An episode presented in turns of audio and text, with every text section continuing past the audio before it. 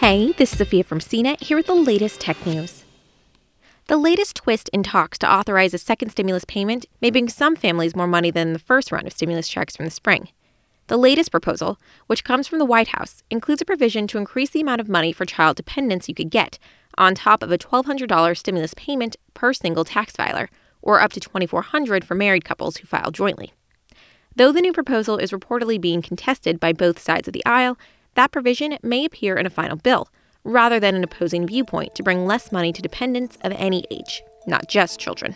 The eligibility rules are based on the adjusted gross income from your taxes, but could differ from person to person based on circumstances like if you're a dependent, an independent adult or older adult, or retiree or senior, or are a U.S. citizen living abroad or a citizen of a U.S. territory. We're still watching and waiting for a new stimulus check to be approved. For more of the latest tech news, visit cnet.com.